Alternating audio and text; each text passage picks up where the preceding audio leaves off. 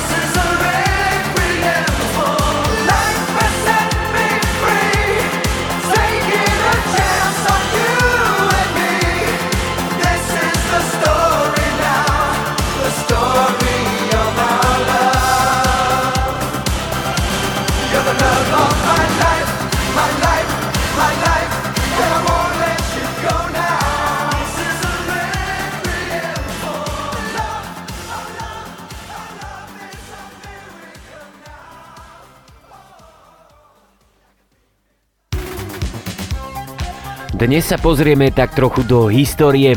Pamätáte si ešte dobu, kedy surfovanie na internete nebol štandard? Ja spomínam na dobu, kedy som mal ešte diala pripojenie a musel som surfovať na internete od polnoci do 5 rána, pretože vtedy boli ceny najnižšie. No a pred 20 rokmi sa Slovensko dočkalo ADSL technológie, ktorá ovplyvnila celý telekomunikačný trh u nás. Komerčná prevádzka sa spustila 1. júna 2003 v troch mestách. Bola to Bratislava, Košice a Banska Bystrica. Obrovskou výhodou bolo, že k pripojeniu na internet bolo využité klasické telefónne vedenie. V tej dobe sa vravelo o vysokorýchlostnom pripojení. Keď sa na to pozrieme spätne, tak rýchlosť 768 kilobitov za sekundu nám neznie ako vysokorýchlostné pripojenie. Verte, že v tej dobe bolo. Dokonca sa hovorilo, že takéto rýchlosti sú pre bežného používateľa zbytočné. Klient v tej dobe zaplatil za 3500 MB okolo 800 korún. Ak to prepočítame na eurá, tak sa bavíme zhruba o 26 eurách. Áno, priatelia, počujete dobre.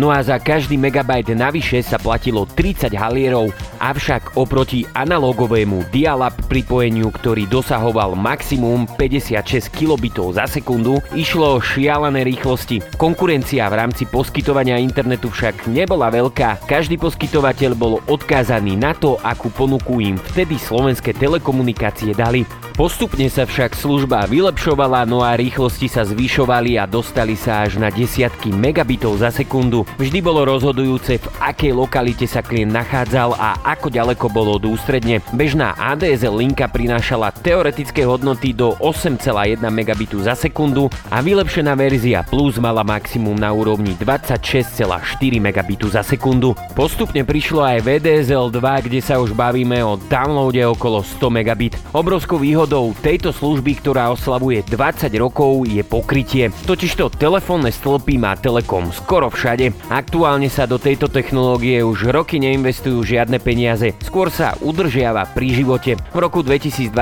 sa DSL sieť vypla v 12 lokalitách. Zákazníci vo veľkom migrujú na optické služby.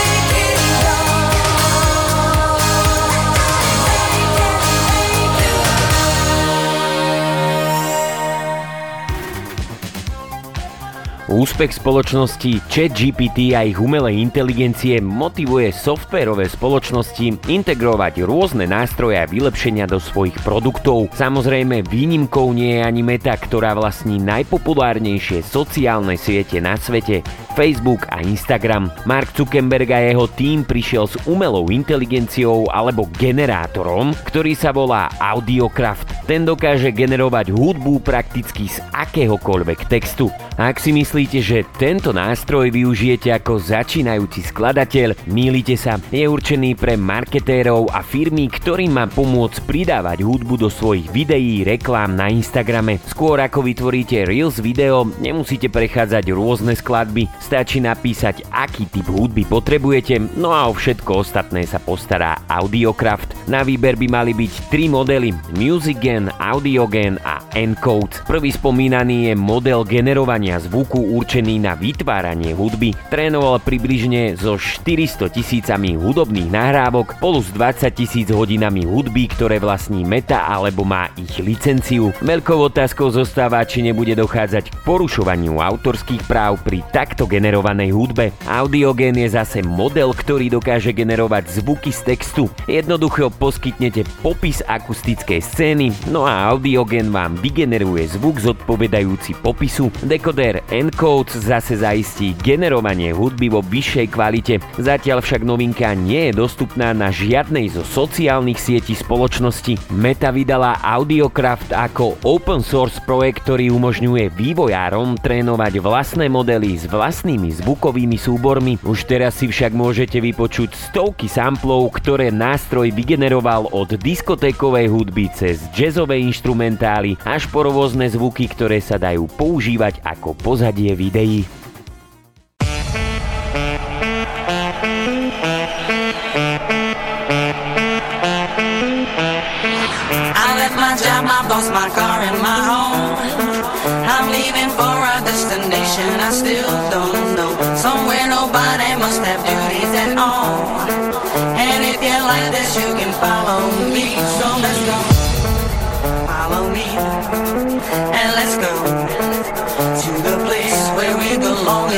troubles at home. Come with me.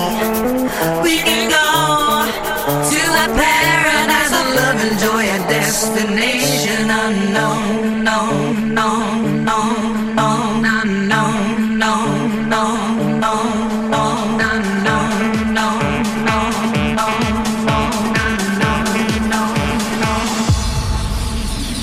Destination unknown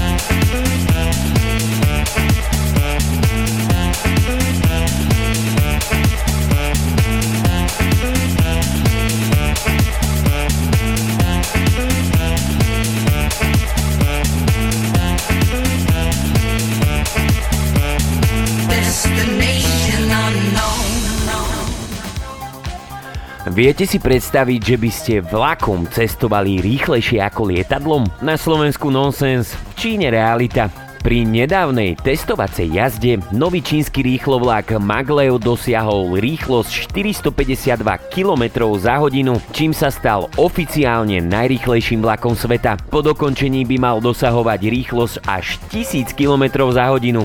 Pre porovnanie, komerčné lietadlá sa pohybujú priemernou rýchlosťou od 877 až po 923 km za hodinu. Maglev využíva magnetickú levitáciu, tým pádom sa klže vo vzduchu a eliminuje trenie a hluk. Zároveň umožňuje vlaku jazdiť vyššou rýchlosťou. Využíva supravodivé magnety v potrubí, kde je takmer vákuum. Supravodivé magnety sú vlastne elektromagnety, ktoré boli ochladené na extrémne teploty, čo posilňuje ovplyvňuje magnetické pole. Súpravodivé magnety vo vlaku interagujú s kovom na stenách potrubia, aby vlak levitoval, takže sa medzi vlakom a kolajnicou vytvorí vzduchový vankúš. Už teraz funguje jeden vlak Maglev v Šangaji. Ten spája letisko Pudong so stanicou Longjiang Road. Trať je dlhá 30 km, no a cesta trvá približne 7 minút. Čína spustila nový projekt, aby znížila znečistenie ovzdušia, ktoré spôsobuje doprava. Plánujú dosiahnuť vrchol emisí uhlíka do roku 2030, no a do roku 2060 sa chcú stať uhlíkovo neutrálnou krajinou. Vlaky Maglev majú uľahčiť cestovanie medzi veľkými miestami a vidieckými oblastiami. Bude zaujímavé sledovať, či skôr Čína postaví super vlaky naprieč obrovskou krajinou, alebo Slovensko konečne spojí diálnicou Bratislavu a Košice. Aj keď je odpoveď asi všetkým jasná, necháme sa prekvapiť.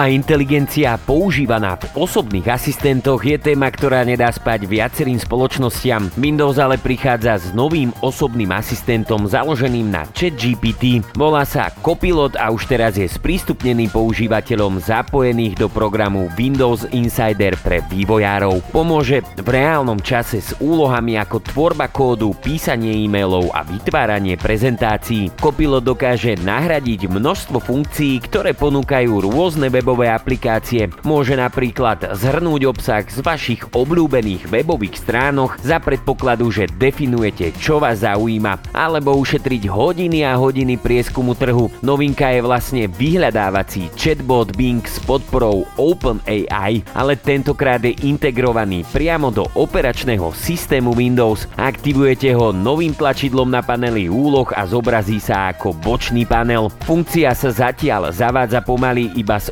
obmedzenými schopnosťami. Ponúka ale dôležitý pohľad, kam spoločnosť smeruje s produktami umelej inteligencie a osobným asistentom. Microsoft nám slubuje s novinkou veľké veci. Copilot bude vykonávať úlohy ako vytváranie snímok obrazovky, úpravu nastavení, vyhľadávanie na webe. Čo je dôležitejšie, pomocou doplnkov Bing Chat sa dokáže integrovať aj s aplikáciami tretich strán, ako sú Netflix, Spotify, Uber či Outlook. Jednoducho Jednoducho ho požiadate, aby vám objednal jedlo alebo naplánoval stretnutie. Príchodom služby by sa mali otvoriť aj pokročilé funkcie v Exceli a Worde pre menej skúsených používateľov.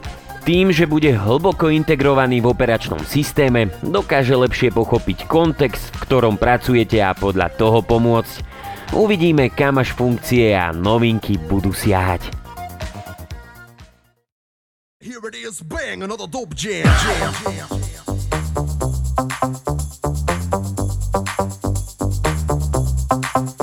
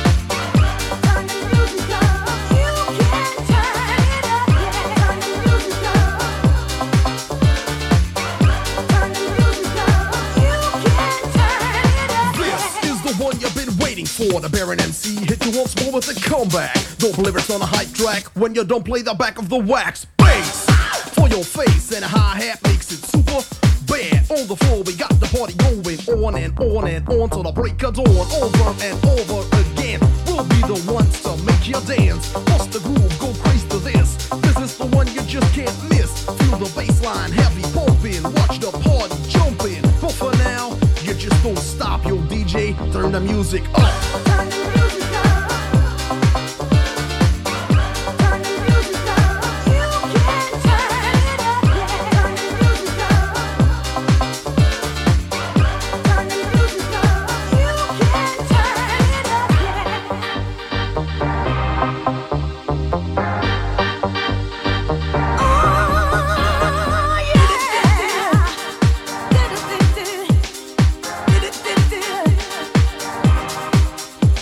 two brothers kicking it once again. Here it is, bang, another dope jam. I turn the music up and get busy. Before you know it, you got played like a grizzly. We walk in and house the joint. Yo, I'm here to prove a point. We're all in this together, so let's work to make this world better. Mind your own, do your own, be your own, yo.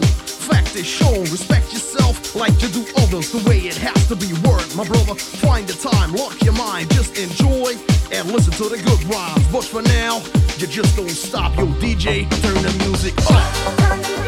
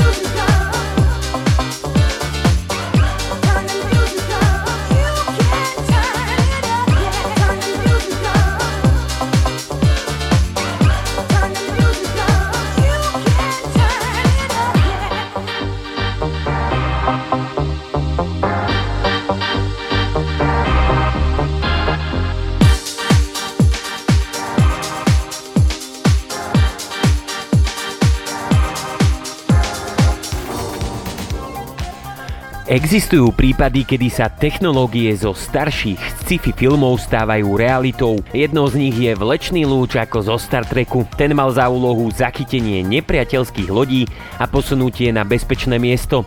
Tým výskumníkov z Koloreckej univerzity v súčasnosti vyvíja podobný vlečný lúč. Ten by mal slúžiť na odpratanie vesmírneho odpadu. Vesmírny odpad je vážny problém, ktorý sa samozrejme časom zhoršuje, keďže naďalej vypúšťame objekty do vesmíru.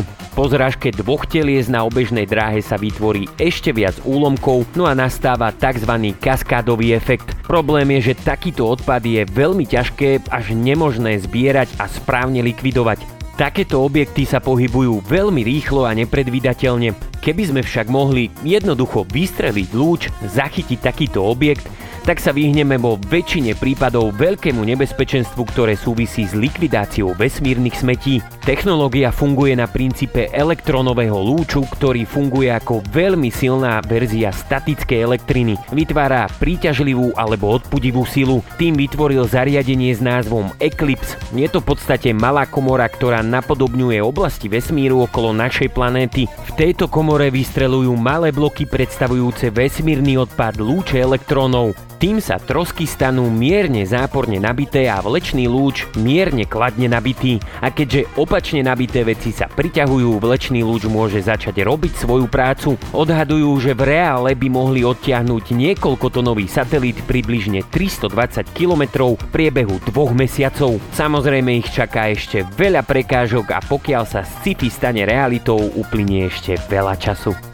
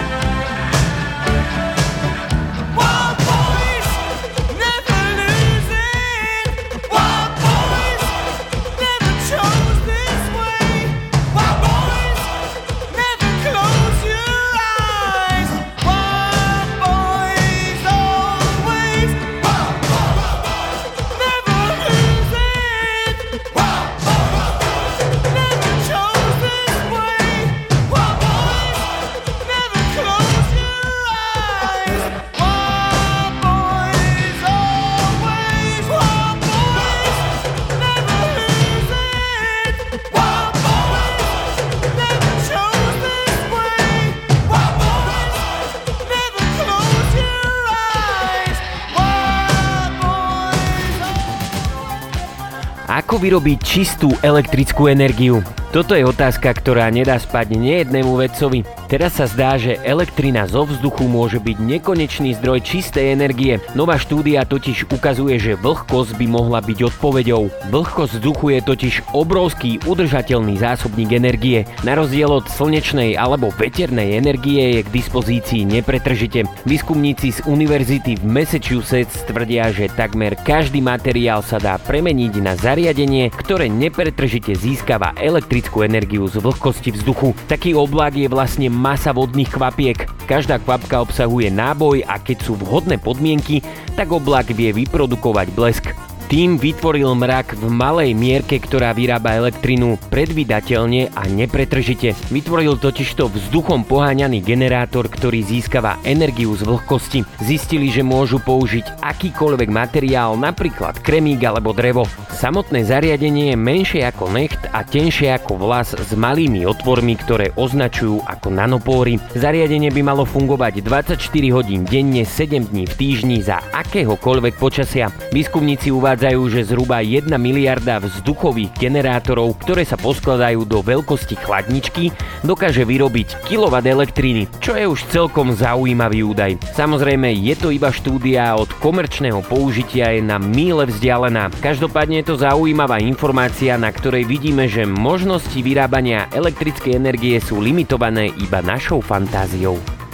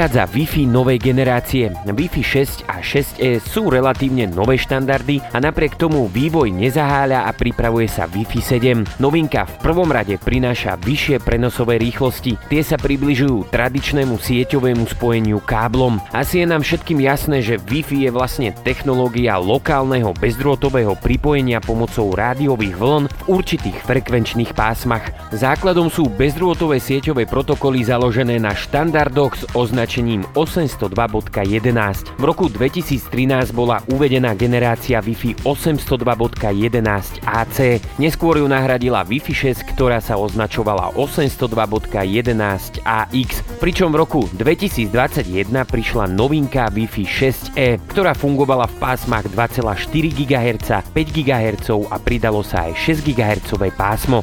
Novinka Wi-Fi 7 bude označená 802.11BE. Teoretická priepustnosť novej siete sa pohybuje okolo 46 GB za sekundu. Iba pre porovnanie predchádzajúca generácia pritom ponúkala iba 9,6 GB za sekundu a Wi-Fi 5 iba 3,5 GB za sekundu. Čo je obrovský skok, treba však dodať, že ide iba o teoretické hodnoty. Tie reálne sú samozrejme vždy o niečo nižšie. Tým, že technológie sa neustále vyvíjajú, je potrebné myslieť aj na bezdrôtovú konektivitu. Ak by nová generácia neprišla skôr či neskôr by súčasné štandardy nestačili. Problém nám ukázala pandémia, keďže sa viacerí členovia rodiny pripájali doma, či už do práce alebo školy, video hovorí streaming obrazu vo vysokom rozlíšení, pripájanie viacerých užívateľov naraz viedol k spomaleniu pripojenia alebo prípadnému sekaniu. Trend home office a vyučovanie z domu síce už pomaly pominul, avšak treba myslieť do budúcnosti. Prichádzajú nové trendy virtuálnej či rozšírenej reality, prípadne 4K, 8K streamovanie filmov alebo cloudové hranie hier vo vysokom rozlíšení. Všetky tieto novinky však potrebujú stabilné pripojenie k sieti.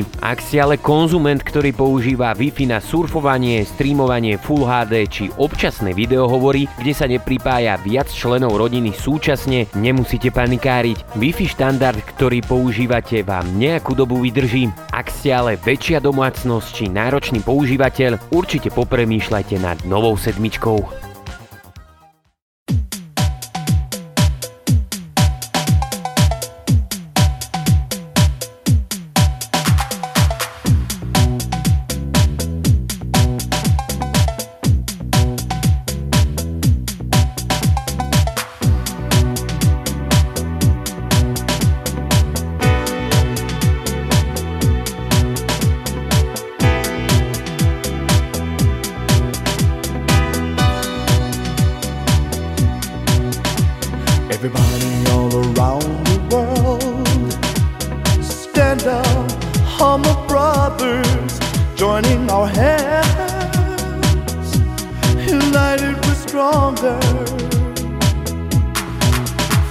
For peace, caring about our loved ones, trusting ourselves,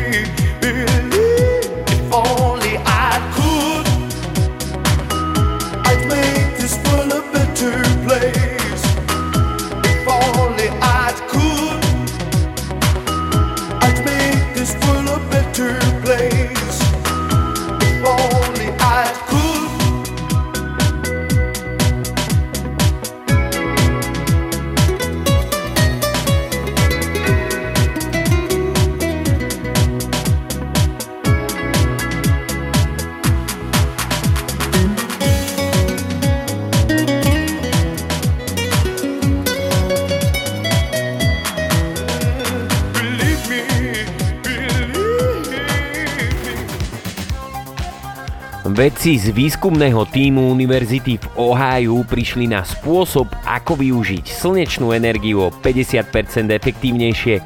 Vyvinuli prvú molekulu, ktorá dokáže efektívne absorbovať slnečné svetlo a pôsobí ako katalizátor čo má za následok, že vyrobia vodík zo slnečnej energie. Vodík sa v súčasnosti považuje za čistú alternatívu k fosílnym palivám pre vozidlá na benzínový pohon. Nová molekula zhromažďuje energiu z celého viditeľného spektra, preto je o 50% účinnejšia ako súčasné solárne články.